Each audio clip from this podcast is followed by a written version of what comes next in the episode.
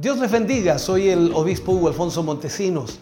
La palabra de Dios para nuestras vidas está llena de esperanza y nos muestra los principales pilares de la fe en nuestro Señor Jesucristo.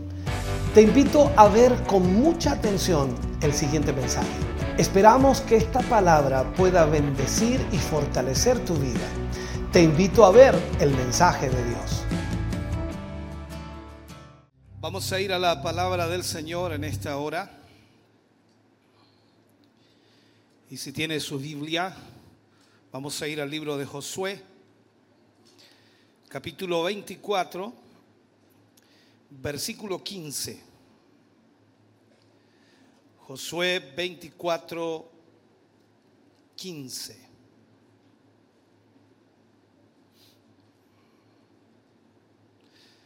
Allí tendremos la palabra del Señor en el día de hoy. Leemos la palabra del Señor, lo hacemos en el nombre de nuestro Señor Jesucristo. Dice, y si mal os parece servir a Jehová, escogeos hoy a quién sirváis.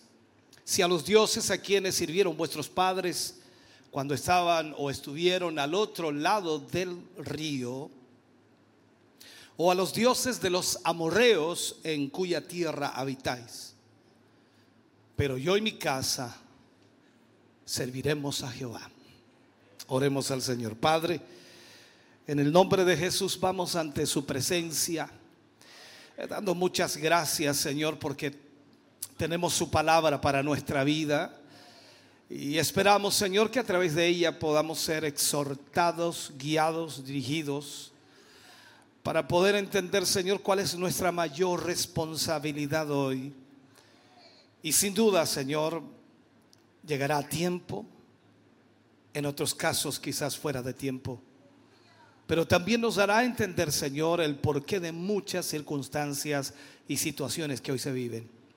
Ayúdanos, Señor, para ser receptivos, para abrir nuestra mente y nuestro corazón a esta palabra y recibirla, Señor, sin prejuicio sino al contrario, con una mente abierta, deseosos de aprender y de crecer. En el nombre de Jesús pedimos tu presencia en medio nuestro hoy para la gloria de Dios. Amén y amén, Señor. Fuerte ese aplauso de alabanza al Señor.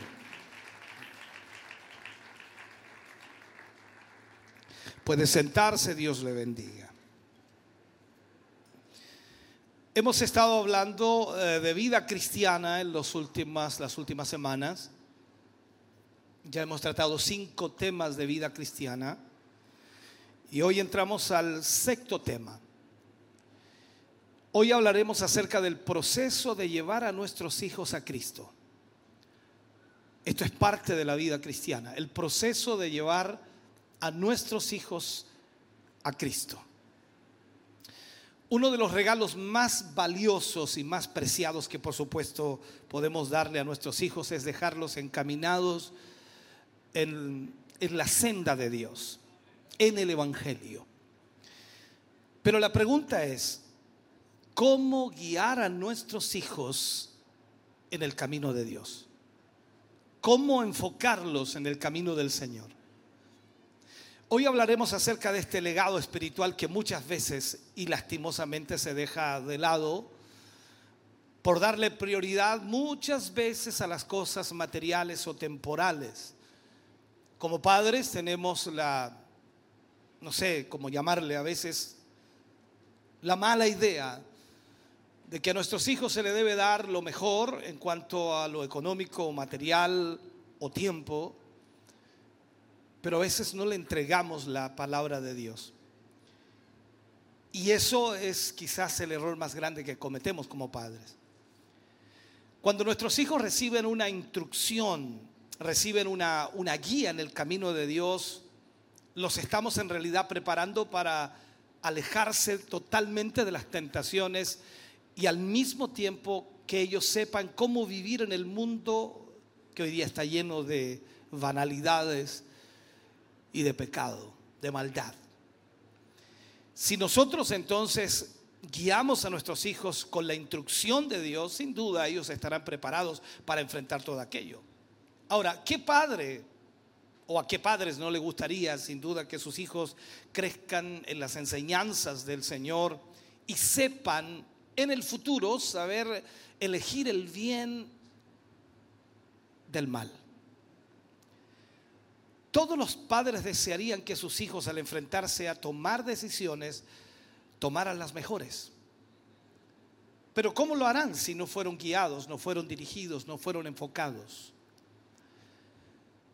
Si nosotros como padres logramos entender cómo guiar a nuestros hijos en el camino del Señor, vamos entonces a lograr en ellos un buen comportamiento.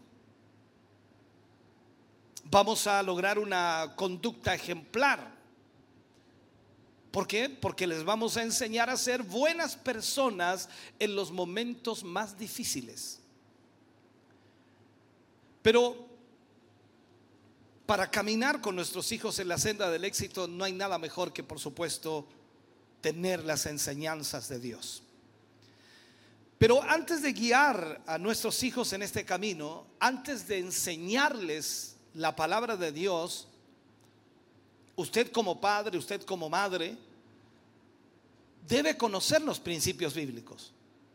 Debe saber lo que Dios dice en su palabra. Recuerde que se predica mejor con el ejemplo, más que con las palabras. Ahora, Dios nos va a dar el entendimiento necesario, y es una verdad, para tomar la palabra de Dios y cumplirla en nuestra vida de forma correcta. Cuando leemos la palabra del Señor, Él nos abre la mente y también nos abre el corazón para poder entender cuál es el camino de Dios y nos marca la esperanza, nos marca el amor y al mismo tiempo nuestros hijos van a seguir ese mismo camino que nos ven seguir a nosotros. Crear una relación con Dios le dará, por supuesto, a sus hijos armas para poder eh, cultivar en su corazón la bendición de Dios, así como también, por supuesto, usted tendrá las armas suficientes para cultivar en sus mismos hijos las enseñanzas de Dios. Y todas esas historias en la escritura, en la Biblia, de buen ejemplo, todo lo que nos deja el Creador, todo lo que nos deja Dios a través de su palabra, y a través de la vida de nuestro Señor Jesucristo vendrán a ser una realidad en la vida de cada uno de nosotros. ¿Sabe? Es, es importante que los padres entiendan que en la vida de sus hijos, ellos debieran ser los primeros para poder educar a sus hijos. Si nosotros queremos que nuestros hijos sean buenos hijos, que es lo ideal, nosotros también necesitamos ser buenos padres. Días atrás predicábamos y hablábamos y dijimos al terminar y cerrar el mensaje, no somos padres perfectos. No hay esposo perfecto, no hay esposa perfecta, no hay padre perfecto, ni mujer o madre perfecta. Tampoco hay hijos perfectos. Pero cada uno de nosotros a través de la palabra de Dios vamos aprendiendo lo que debemos hacer y cómo debemos hacerlo. Dios cambia ciertos aspectos de nuestra vida. Hay principios en la Biblia los cuales nos permiten a nosotros criar a nuestros hijos primero con sabiduría. Nuestros hogares deberían ser eh, caracterizados primero por el ánimo, por la instrucción, no por la crítica o por la corrección constante, aunque para muchos la corrección es buena, pero el estar corrigiendo constantemente causa problemas. Y en este sentido entonces debiera estar el ánimo y la instrucción constante. Esta clase de disciplina positiva, por supuesto, requiere intencionalidad requiere paciencia, requiere esfuerzo, requiere también buena disciplina. Eh, por, eso muchas veces la, la esquivamos. Tratamos de no meternos en ese aspecto, tratamos de que nuestros hijos vivan su propia vida y que ellos definan y que ellos decidan y que ellos, bueno, hagan lo que quieran. Queremos estar tranquilos, queremos estar en paz. Cuando los padres de alguna manera están siempre repitiendo amenazas y usan un lenguaje abusivo o castigan o azotan a sus hijos, por decirlo así, eh, decirlo de esa manera, por cualquier ofensa, lo más probable es que su motivación sea su propia comodidad o su propia conveniencia en lugar del bienestar de sus hijos.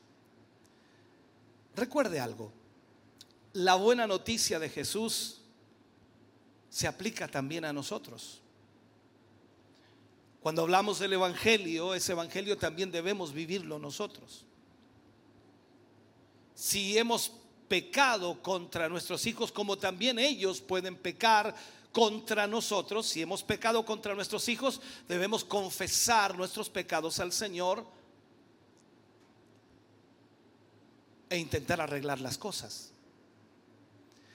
Nuestro Dios es un Dios de nuevos comienzos. No sé si a usted le ha pasado, pero Dios siempre nos da una nueva oportunidad. Y en esto debemos entender entonces que nuestros hijos valorarán nuestra sinceridad si reconocemos que hemos fallado o que nos hemos equivocado, porque sí nos equivocamos. Como dije, no hay padres perfectos, no hay madres perfectas, nos equivocamos. Y esta clase de arrepentimiento le muestra a nuestros hijos el Evangelio de Cristo. Porque el Evangelio en sí es arrepentimiento. O sea, nos muestra que nosotros debemos reconocer nuestras faltas los unos a los otros. Como padres estamos ayudando a nuestros hijos Primero, adquirir consejos sobre el camino correcto. A través de la palabra de Dios nosotros vamos guiando a nuestros hijos para que ellos puedan conocer la verdad y a través de la verdad ellos puedan también vivir una vida cristiana como la que usted vive. Para hacerlo entonces debemos destacar constantemente la diferencia entre los dos caminos. Recordarles constantemente a nuestros hijos dónde conduce cada camino. El camino de la sabiduría lleva a la vida, mientras que el camino de la insensatez conduce a la muerte. Y eso lo dice la palabra de Dios. Entonces, debemos considerar principios de instrucción positiva, principios los cuales la palabra de Dios enseña para que nosotros podamos transmitirlo a nuestros hijos. Debemos enseñarle constantemente a nuestros hijos una conducta apropiada, una conducta apropiada. ¿Sabe? Demasiadas veces los padres se frustran con sus hijos porque estos se comportan mal. Usted va a un lugar, no importa qué lugar, va a un lugar y su hijo se comporta mal. Entonces, ¿por qué esperaría usted que su hijo su niño se porte bien si nunca le enseñó sus expectativas? Si nunca le dijo cómo debía comportarse? Cuando su hijo se comporta de manera inapropiada, entonces usted necesita preguntarse algo. ¿Alguna vez le enseñé, le enseñé a mi hijo que esa conducta no era apropiada? ¿Alguna vez le enseñé que no debería hacer esto o aquello? Demasiado a menudo nosotros esperamos que nuestros hijos adivinen nuestras expectativas por su cuenta, o sea, que adivinen lo que nosotros queremos que ellos hagan o que resuelvan por qué nosotros les castigamos. Y eso bíblicamente vendría a ser injusto. En cambio, si les enseñamos a nuestros hijos lo que es la conducta adecuada, entonces nosotros podemos esperar que ellos se comporten adecuadamente. En todo el libro de Proverbios, cuando vamos al libro de Proverbios, Salomón apela a la instrucción previa. Instrucción previa. ¿Qué dice el libro de Proverbios? Capítulo 3, versículo 1, anótelo si quiere. Dice allí, hijo mío, no te olvides de mi ley. No te olvides de mi enseñanza. Eso es lo que está diciendo allí. Entonces significa que el padre enseñó al hijo lo que debía hacer, por lo tanto el hijo debía recordar lo que el padre le enseñó. Entonces cuando su hijo se porta mal y usted nunca le ha enseñado en ese aspecto, no puede culparlo. Esto es lo mismo para nosotros. Cuando usted no sabe lo que debe hacer y cuál es la voluntad de Dios y se comporta en una forma equivocada. Cuando usted aprende lo que es la verdad de Dios o la voluntad perfecta de Dios, usted sabe que se equivocó, usted sabe que pecó, usted sabe que cometió un error. Esto es lo mismo. Como padre, Salomón, cuando escribe, por supuesto, le enseñaba a sus hijos el camino de la sabiduría en forma habitual, constante. Los proverbios, cuando usted los lee en sí, son uno de los medios que él usaba para enseñar a sus hijos. Aunque por supuesto les pide a sus hijos que guarden sus mandamientos, debemos entender que la fuente de su instrucción es la escritura, la palabra. Lo que Dios entonces ha revelado en su palabra es suficiente para conducir a nuestros hijos por el camino de la sabiduría. La Biblia debe ser el fundamento para nuestra instrucción positiva. La Biblia. Así que lo que tenemos que hacer entonces es arraigar nuestras expectativas de esa conducta adecuada en la escritura. ¿Cómo debemos comportarnos? Como la palabra de Dios dice. ¿Cómo debemos actuar? Como la palabra nos enseña. Si no lo hacemos así, entonces frustraremos a nuestros hijos si esperamos más de ellos de lo que Dios espera. Muchas veces hay padres que esperan más de sus hijos de lo, de lo que Dios pueda esperar de nosotros. Lo que Dios, hermano querido, ha revelado en su palabra es suficiente para conducir a nuestros hijos por el camino de la sabiduría y enseñarles también que cuál es la conducta apropiada. Si tomamos, por ejemplo, los diez mandamientos, Éxodo 20, versículo 12, dice, honra a tu padre y a tu madre. Tomo esa frase allí. Esto es la palabra de Dios. Y tenemos que enseñar a nuestros hijos a honrar a sus padres. Enseñarles que es apropiado honrar a sus padres. Después esperamos que ellos entonces actúen de acuerdo a lo que les hemos enseñado. Debemos enseñarle entonces lo que es una conducta apropiada, cómo debe comportarse en tal o cual lugar, cuál es la manera de comportarse en cual lugar o en tal lugar. O sea, así como debemos enseñar a nuestros hijos que qué es una conducta apropiada, también debemos enseñarles qué es una conducta inapropiada. Este principio, hermano querido, es tan solo el, el otro lado de la moneda. Debemos entenderlo. Estos primeros dos principios van de la mano. La, la autoridad de los padres es suficiente a una edad temprana. Porque como padres vamos a ser de alguna manera respetados cuando nuestros hijos están pequeños. Nuestros hijos van a hacer todo lo que nosotros les digamos que hagan porque ellos no toman grandes decisiones. No es un problema allí.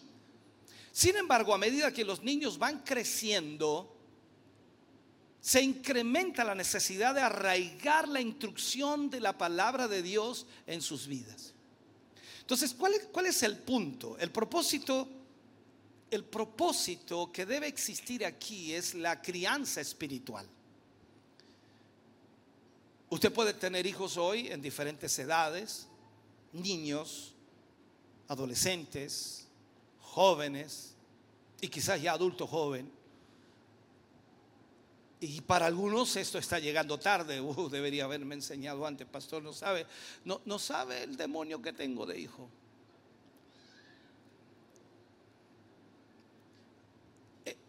Por eso digo que aquí hay una realidad, vida cristiana, cuando hablamos de vida cristiana. Yo sé que usted va a la iglesia y ha venido a la iglesia y constantemente asiste a la iglesia y usted espera que en la iglesia cantemos y alabemos y lloremos y brinquemos y saltemos porque quiere recibir fuerza para ir a, a luchar nuevamente con sus hijos por la presión que tiene con ellos. Pero la pregunta, ¿cuándo va a aprender a criar a sus hijos? ¿No sería mejor evitar el problema anticipadamente? lo que debemos tratar de hacer es llegar al corazón de nuestros hijos a través de la instrucción espiritual. Hay muchos pasajes que nos ayudan a, a resaltar las conductas apropiadas y también las conductas inapropiadas. Veamos un pasaje bien extenso. Colosenses capítulo 3, versículo 5, leeremos también el 8 al 10. Comienza así diciendo Pablo, haced morir pues lo terrenal en vosotros. Y lo enumera, fornicación, impureza, pasiones desordenadas, malos deseos y avaricia, que es idolatría. Luego sigue en el versículo 8, hablando de esta manera, dice, Pablo allí, pero ahora dejad también vosotros todas estas cosas, ira, enojo, malicia, blasfemia, palabras deshonestas de vuestra boca. No mintáis los unos a los otros, habiéndoos despojado del viejo hombre con sus hechos y revestido del nuevo, el cual conforme a la imagen del que lo creó, se va renovando hasta el conocimiento pleno. Si no les enseñamos a nuestros hijos qué cosas son permitidas y qué cosas no son permitidas, la pregunta es, ¿cómo sabrán? Si los dejamos constantemente librados a tener eh, que adivinar qué conducta es apropiada, entonces vamos a cometer un error. Tenemos que dedicarle tiempo a enseñarles y después exigimos que cumplan lo que se les ha enseñado. O sea, una vez que establecemos un estándar de expectativas, que arraigamos esas expectativas en la escritura, en la palabra de Dios, entonces podemos empezar a animar a nuestros hijos a lo bueno y podemos también comenzar a desalentar lo malo. Debemos animar a la obediencia, destacando las bendiciones que conlleva ser obedientes.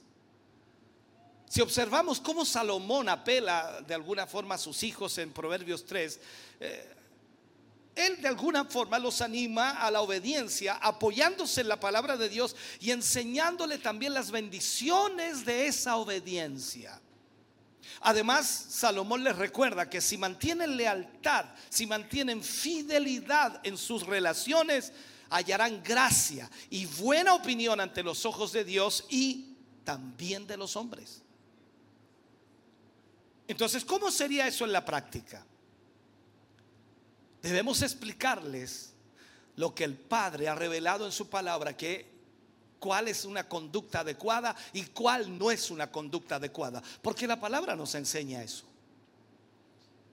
Debemos enfatizar las alegrías y las bendiciones de obedecer a Dios. Debemos destacar las bendiciones de la obediencia. Esto no es una manera espiritual de sobornar a nuestros hijos sino enseñarles que hay una bendición al obedecer a Dios. ¿Sabe? Es importante entenderlo porque no queremos terminar aplicando malas prácticas de crianza. Yo creo que ningún padre quiere criar mal a sus hijos. Yo creo que falta instrucción. Yo creo que ninguna madre quiere criar mal a sus hijas. Yo creo que es falta de instrucción. Eh, es un problema que tenemos, que no nos preparamos. Ahora, nadie nació siendo padre. Tenemos que aprender a ser padres. Y esto significa entonces que constantemente debemos estar mirando la palabra de Dios para poder entender cuál es nuestra función, cuál es nuestra responsabilidad y cuáles son los parámetros que nos permiten ser mejores padres. Tal vez usted se pregunta, ¿cuál es la bendición de la obediencia? Sin duda, la bendición de la obediencia para padres vendría a ser la obediencia de sus hijos, me refiero, sería ver a una madre alegre, un padre alegre, una familia feliz. Entonces tenemos que animar a la obediencia, señalando por supuesto las consecuencias también que hay, no tan solo en la obediencia, sino también las consecuencias que hay en el pecado. Deberíamos cada uno de nosotros hablar de lo que pasará si alguien hace determinada cosa. O sea, deberían saber nuestros hijos la advertencia y la consecuencia que tendrían de antemano. Quizás totalmente diferente a lo que usted piensa, ¿no? Que quizás las causas y consecuencias no son una amenaza, pero cuando animamos a nuestros hijos a obedecer, al enseñarles las consecuencias de su pecado, entonces lo que estamos haciendo es alertarlos. No ayudamos en nada a nuestros hijos si no les advertimos sobre las consecuencias de su pecado.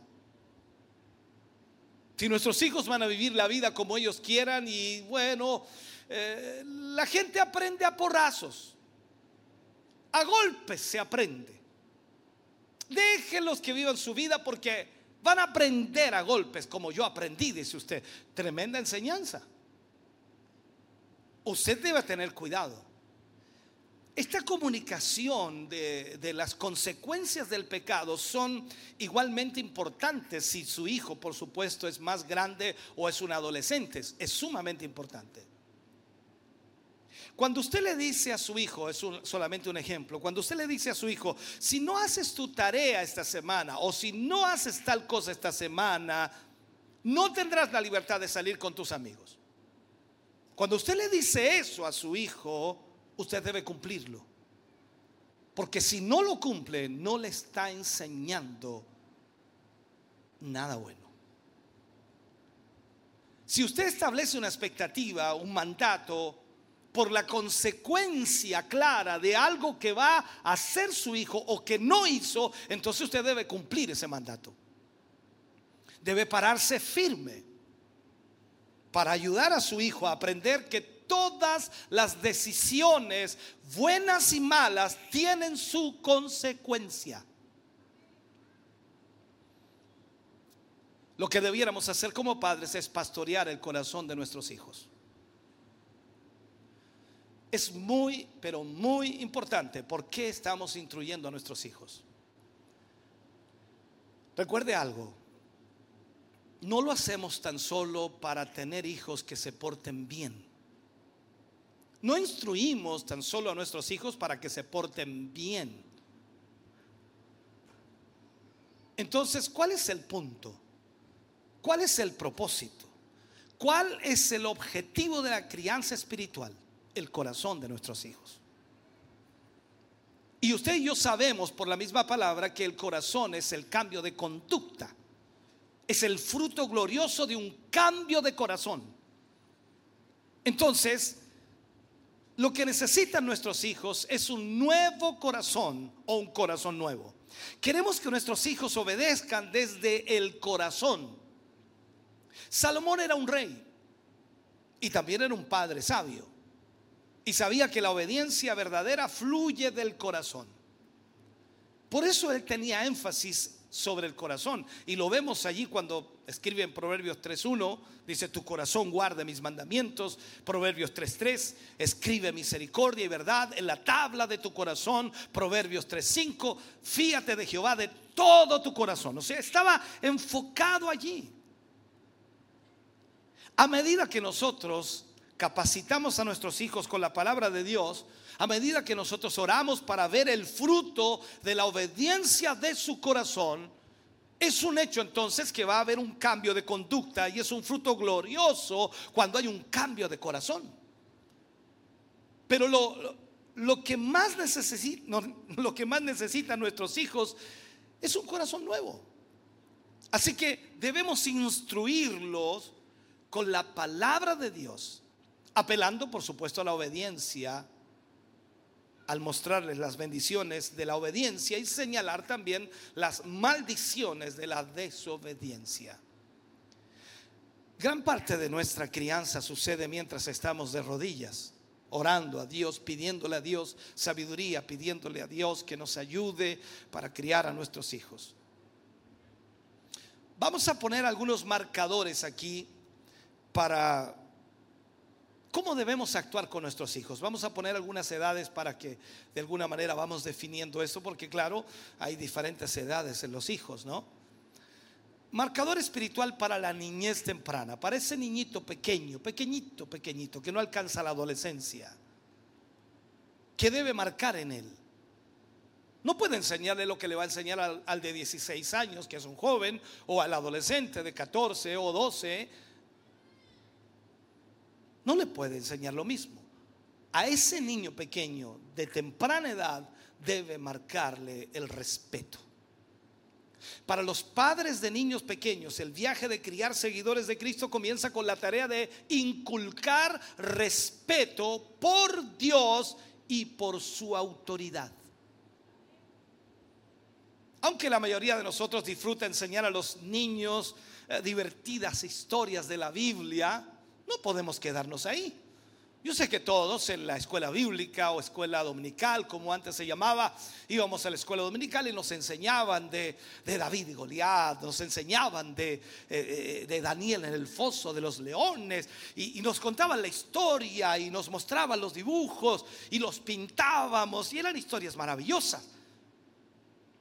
Pero entiéndame algo, los materiales de la infancia tienden a enfatizar a Jesús como un amigo. Jesús es tu amigo.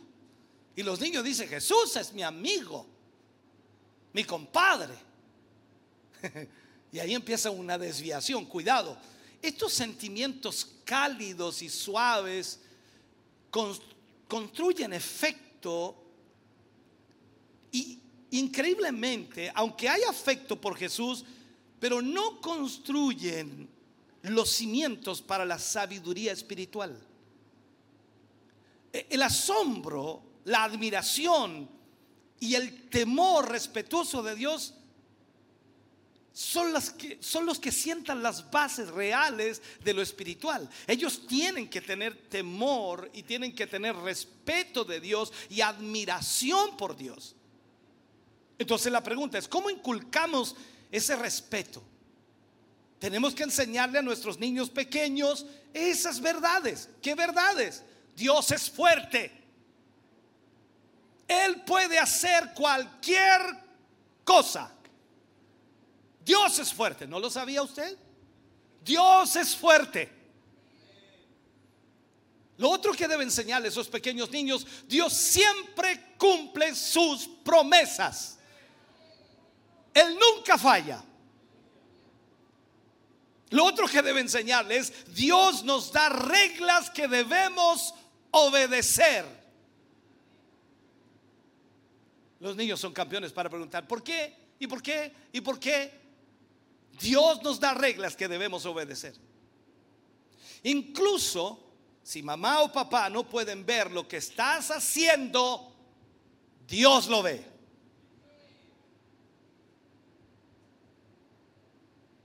Y quizás lo último, Dios nos disciplina porque Él nos ama. ¿Qué va a crear en ese niño? Respeto, temor, asombro. El niño va a caminar por la casa y va a tomar algo y decir, Dios me está viendo. Eh, no, no, te puedo enseñar más de eso porque creo que ya, ya entendiste en eso, ¿no? Ahora, yo sé que algunos dicen, yo no tengo hijos pequeños, pastor, tendré que esperar, estoy haciendo otra cosa, preocupado de otras cosas. Ya viene su parte, pero por favor ponga atención. Marcador espiritual para niños entre 5 y 8 años. Sabiduría. La sabiduría es la habilidad de aplicar la palabra de Dios a las situaciones de la vida. Entonces, para crecer en sabiduría, sus niños deben aprender primero la palabra de Dios. De los 5 a los 8 años, debe incluir enseñanzas bíblicas a su rutina diaria. Y en esta edad, por supuesto, a sus niños, probablemente les encante aprender. Asegúrese constantemente de enfatizar las siguientes cuatro áreas importantísimas. Primero, ¿quién es Dios? ¿Quién es Dios? ¿Cómo le enseña a usted eso? Dios no es un ogro enojado, molesto. listo para golpearnos cuando desobedecemos. No, Dios no es un ogro, tampoco es un observador pasivo que tolera todo. Él es el creador, Él es justo, Él es poderoso, Él es amoroso. Y todo eso usted lo encuentra en la Biblia. Segundo, ¿qué es la verdad? Debe enseñarle qué es la verdad. Sus niños van a ser bombardeados a lo largo de la vida con afirmaciones acerca de la verdad por todos los medios posibles, por sus maestros, por sus amigos, compañeros de colegio. Y si usted no tiene éxito en enseñarle qué es la verdad, qué es la sabiduría, que proviene por supuesto de la Biblia, no podrán enfrentar los desafíos con su fe más adelante. ¿Por qué? Porque serán bombardeados con una, cantidad de ideas esto significa entonces que usted debe incluir regularmente declaraciones como las siguientes en sus conversaciones. Siempre podemos confiar en lo que Dios dice. O sea, si Él dice algo en esta palabra, nosotros podemos confiar en lo que Él dice. Eso debe enseñárselo a ese niño de 5 a 8 años. Usted dice, debes obedecer lo que dice la Biblia y nunca te arrepentirás. Lo otro, ¿quién es el hombre? ¿Sabe? Nuestra cultura humanista considera que el hombre es básicamente bueno. Si usted mira a su lado, va a ver hermanos y hermanas. Y la cultura nos dice que básicamente todos somos buenos. Mm. Por eso entonces a los niños a menudo les hace difícil aceptar lo que la Biblia afirma acerca del hombre, que dice que el hombre es un pecador. Entonces nosotros tenemos que enseñarle qué es el hombre. El hombre es un pecador. Y la Biblia dice, por cuanto todos pecaron, están destituidos de la gloria de Dios. ¿Quién es Jesús? ¿Sabe? Crecer en una sociedad que profesa valorar la tolerancia, porque eso es lo que profesa esta sociedad, es tolerante, acepta todo, tenemos que aceptar todo desafía la fe de sus niños. Y los van a llamar a ellos intolerantes, odiosos. ¿Por qué? Porque a ellos afirmarán que Jesús es el único camino hacia Dios. Cuando sus niños se sienten en el salón de clases junto a, a hinduistas, budistas, musulmanes, ateos, la pregunta que debemos hacernos es, ¿mantendrán la fe en Jesús? Para resistir esa, esa presión, sus niños necesitan un conocimiento seguro de quién es Jesús y por qué Él es el único camino. Y es usted como padre que debe enseñarle a sus hijos aquello. Pasemos a la siguiente edad. Marcador espiritual para los preadolescentes. Entre 9 y 11 años. Ese marcador es gracia. La gracia de Dios. El objetivo principal entre los 9 y 11 años es que reciban la gracia de Dios. La, mayoría de las personas que aceptan a Cristo como Salvador lo hacen en la adolescencia. La mayoría. Dicho de otra forma, si sus niños no llegan a la fe en Cristo para el tiempo de su adolescencia, la probabilidad de que un día lo hagan comenzará a disminuir y se alejará cada vez más. Por eso usted debe mantener a sus hijos en la iglesia y traerlos y enseñarles y guiarlos y ministrarles. Eso significa entonces que usted debe hacer dos cosas. Primero, Asegúrese de que sus hijos entiendan completamente el Evangelio. Segundo, pídale a Dios que le dé ayuda a discernir si su decisión es auténtica. O sea, me refiero cuando ellos reciben a Cristo, pídale a Dios que Él le muestre si esa decisión que ellos tomaron es auténtica o no. Innumerables niños a esa edad responden externamente al Evangelio por la presión de un maestro de escuela dominical, por la presión de los padres, por la presión de los amigos, pero realmente sus corazones permanecen reacios a someterse a Cristo. Entonces, para comprender la fe de sus niños, haga preguntas. Una de ellas podría ser, ¿puedes explicar por qué Jesús murió en la cruz? Segunda pregunta, ¿qué tiene que hacer alguien para ir al cielo? Tercera pregunta, ¿por qué crees que eres un cristiano? Ahora hice estas tres preguntas y algunos ya adultos dicen, ay, me dejó mal. Si es entre 9 y 11, imagínate, me le hacen la pregunta a mí que tengo 50, dice.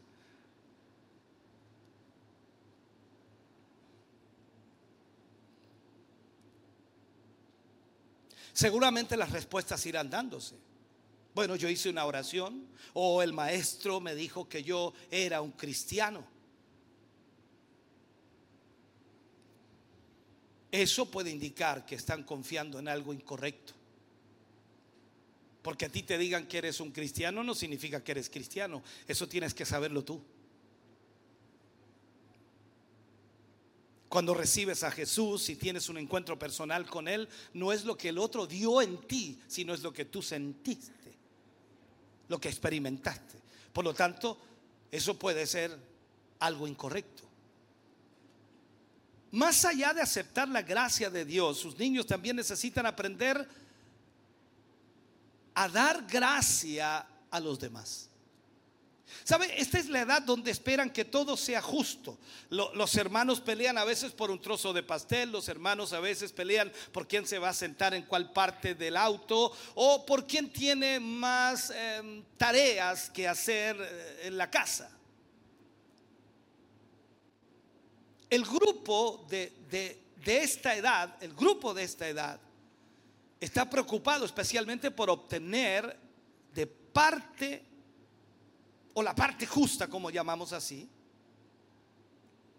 pero la gracia, la gracia nos lleva a olvidar lo que es justo y a dar a los demás más de lo que merecen. Eso es gracia.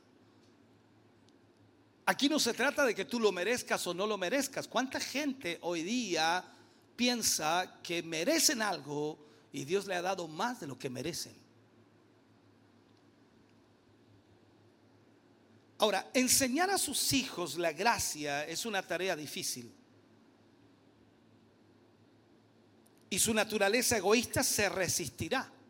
Los amigos sacarán ventaja de ello constantemente. Entonces, para aprender a dar gracia, ellos necesitarán ver cómo usted modela gracia de forma consistente. Esto es importante. Vamos al otro nivel, marcador espiritual para adolescentes. Adolescentes. ¿Sabe? Los jóvenes adolescentes comenzarán a reflexionar sobre sus propios propósitos y también sus propias metas en la vida. Estos años son de alguna manera el mejor momento para discutir la importancia de confiar en Dios todo el futuro de nuestras vidas. Aquí hay una forma de comenzar esa conversación. Si analizamos Proverbios capítulo 3, versículo 5 al 6 con con nuestros hijos y profundizamos, por, por, supuesto, vamos a encontrar algunas cosas importantes. Por ejemplo, ¿qué significa confiar en el Señor y hacerlo con todo nuestro corazón? ¿Por qué el entendimiento de Dios es mucho mejor que el nuestro? ¿Qué significa que Él allanará tus sendas. Lo que debemos hacer es comprar un cuadro de alguna forma, ¿no? Y poner este pasaje bíblico y colgarlo en la habitación, ayudarles a memorizar estos versículos, subrayarlos en la Biblia, hacer que de alguna manera sea un tema importante en sus conversaciones. Ellos necesitan ser instruidos. Pasemos al otro nivel, los jóvenes. ¿Cuál es el marcador espiritual para los jóvenes? Y déjame comenzar a cerrar este tema. Es la perspectiva. La perspectiva. Los jóvenes pueden comenzar a enfrentarse con esas primeras preguntas difíciles. ¿Por qué hay maldad en el mundo? ¿Por qué mi maestro es tan injusto? ¿Por qué Dios permitió que mi mejor amigo muriera en un accidente automovilístico? ¿Por qué? ¿Por qué? ¿Por qué? ¿Por qué? ¿Sabe usted que la falta de respuestas adecuadas puede, puede hacer que la fe de un joven se tambalee? Tal como la fe de cualquier persona. Lo primero que tenemos que hacer es brindarle la perspectiva de que Dios es soberano en todas las cosas. Sus hijos y mis hijos necesitan escuchar esas historias personales en las que Dios hizo que las cosas difíciles trabajaran para nuestro bien. Es como decir, las cosas difíciles Dios las usó para bendecir nuestra vida. Ellos necesitan verlo para confiar en Dios. Debemos estar siempre abiertos a las preguntas de sus hijos, de nuestros hijos, incluso cuando sean difíciles de escuchar. Si no tenemos una respuesta, debemos admitirlo y luego buscar la respuesta y dárselas o buscarla juntos. A medida que nuestros hijos crecen, debemos identificar, por supuesto, la etapa de vida en la que se encuentran y ajustar de alguna u otra manera ese entrenamiento espiritual de acuerdo con lo que ellos están viviendo. Nuestras oraciones debieran ser de que nuestros hijos lleguen a ser seguidores imparables de Jesucristo que acepten la Biblia como verdad, que vivan de acuerdo con sus principios, que busquen formas de impactar al mundo y aún más, que profundicen continuamente en la relación con Dios. Debe haber una necesidad de arrepentirse de su pecado y de creer en Cristo Jesús, porque eso es lo que debemos llevar a nuestros hijos. Como padres no podemos cansarnos de hacer esto. Tenemos que llevar a los oídos de nuestros hijos las buenas nuevas de salvación a través de Jesús. La mayoría de los padres tienen, y lo digo así, tienen ciertos temas que les emocionan, de los cuales se expresan totalmente a menudo. O sea, siempre están hablando de esos temas. Nosotros como padres tenemos ciertos temas que nos fascinan. La pregunta es, ¿les sirven a nuestros hijos?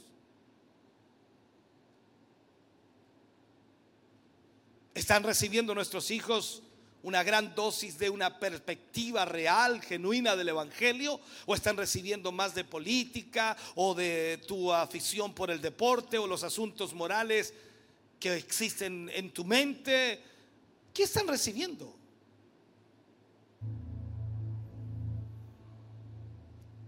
Quizás no están escuchando de nosotros el énfasis claro y firme del Evangelio. Y si es así, estamos fallando entonces en lo que es esencial. Cuando nos sentamos a la mesa, ¿de qué conversamos? ¿De qué hablamos? Alguien dijo de nada. Los padres creyentes somos embajadores de Dios en nuestro hogar. Y estamos llamados a rogar a nuestros hijos que se reconcilien con Dios por medio de Jesús. Debemos hablarles a nuestros hijos de la vida perfecta de Jesús. El poder de Jesús para sanar a los enfermos. El poder de Jesús para resucitar a los muertos. El poder de Jesús para calmar la tempestad. El poder de Jesús para alimentar a cinco mil personas. El poder de Jesús para hablar a las personas necesitadas. Debemos hablar desde el poder de Jesús para perdonar pecados. Debemos leer los evangelios a veces con nuestros hijos y no podemos cansarnos de hablarles de Jesús. Ora por tus hijos. Ora por tus hijas. Descansa en la gracia soberana de Dios. Dios es quien salva a los pecadores. Nosotros solamente somos sus embajadores que rogamos a nuestros hijos y a nuestras hijas en el nombre de Dios que se reconcilien con Él. Si tienes hijos o hijas rebeldes que están lejos de Dios, recuerda que el Padre perfecto, el Dios eterno, crió hijos que se rebelaron contra Él pero aún así Él siguió insistiendo para alcanzarlos. Así que en esta labor de guiar a nuestros hijos a Cristo Jesús, más aún, llevarlos a la salvación, dependemos totalmente de la gracia de Dios. Oremos entonces para que nuestros hijos e hijas puedan conocer a Jesús y nosotros debemos hacerlo sin cansarnos. De manera específica debemos orar por la salvación de ellos que Dios obre en ellos y para que ellas también puedan arrepentirse de su pecado y crean, por supuesto, en Jesús como único Salvador y Señor de sus vidas. Sabe, hermano, esta es una labor que, que vale la pena porque hablamos de la eternidad de nuestros hijos y de nuestras hijas. No permitas que el tiempo pase. Lo que más pasa es el tiempo.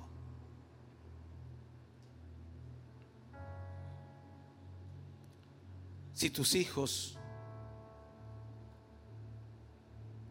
escuchan de tus labios el Evangelio de Cristo, Dios obrará. ¿Por qué? Porque hay salvación en Jesús. Porque Jesús puede salvar a aquel que está perdido sin esperanza. Entonces en este proceso de llevar a nuestros hijos a Cristo debemos aprender a hacerlo. Y no es fácil. Esto no se trata tan solo y dice, vamos a la iglesia, tenéis que ir a la iglesia. Y si no vaya a la iglesia, vaya a ver lo que te va a pasar. Enséñeles el Evangelio. Muéstrenle la, la bendición de obedecer a Dios. Cómo Dios bendice a los que obedecen. Yo creo que aquí hay personas que obedecen a Dios y han sido bendecidos.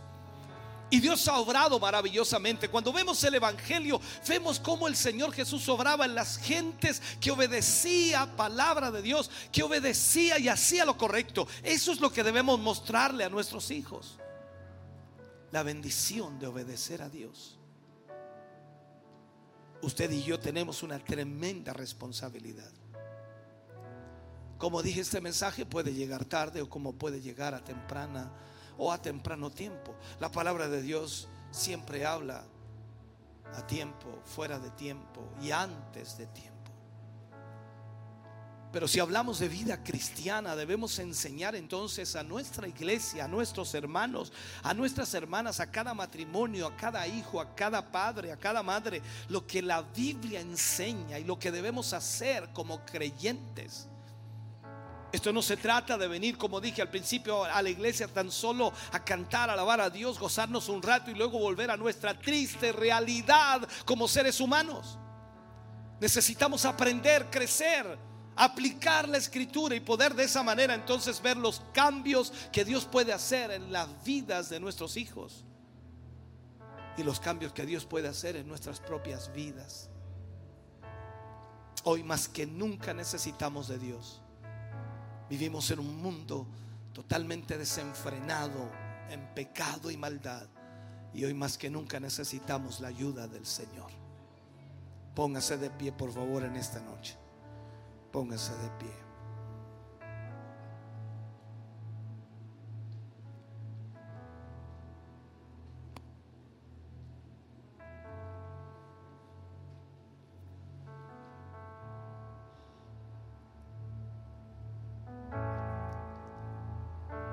Cuando hablamos de vida cristiana, hablamos de muchas áreas las cuales debemos analizar y ver.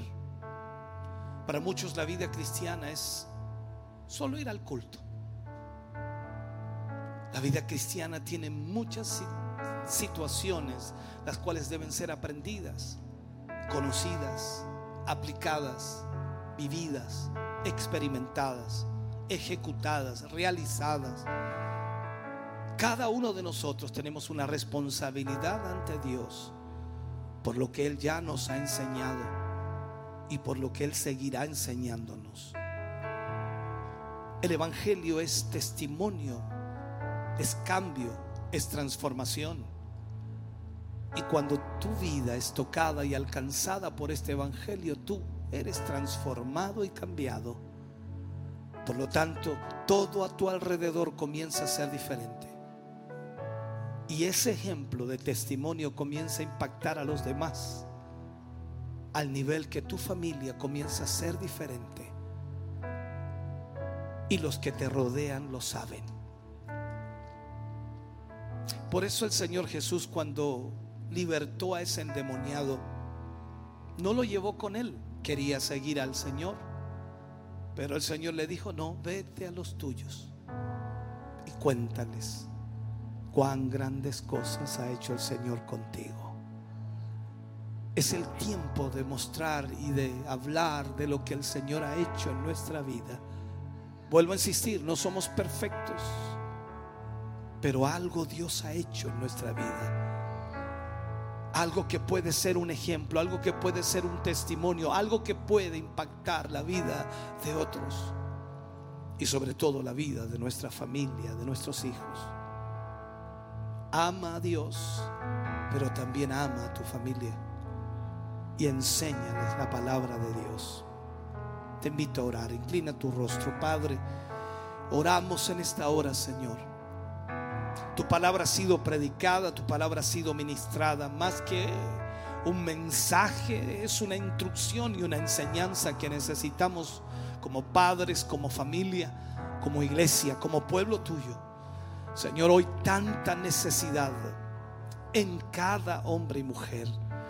Cuántas familias, Señor, están siendo destruidas por el pecado, por la corrupción, la inmoralidad.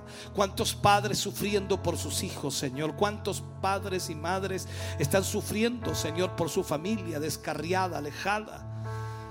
Ayúdales para que apliquen la palabra de Dios a sus vidas y enseñen a sus hijos de acuerdo a tu palabra. Señor, Estamos en tus manos. Ayúdanos a ser mejores. Ayúdanos, Señor, a cambiar nuestro corazón.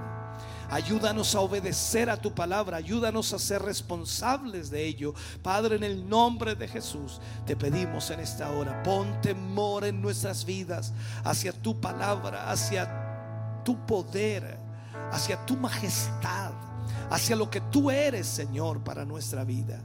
Señor, gracias porque tú eres bueno y tu palabra siempre nos enseña qué es lo que debemos hacer y cómo debemos hacerlo.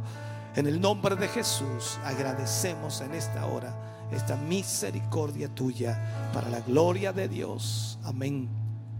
Y amén, Señor. De ese aplauso de alabanza al Señor. Aleluya. Adoremos al Señor por un momento. Gloria a Dios. Estamos contentos de que hayas visto y escuchado este mensaje. Creo con todo mi corazón que Dios le ha bendecido. Quiero invitarles a suscribirse a mis redes sociales, donde tenemos contenido que le ayudará a alimentar su vida espiritual.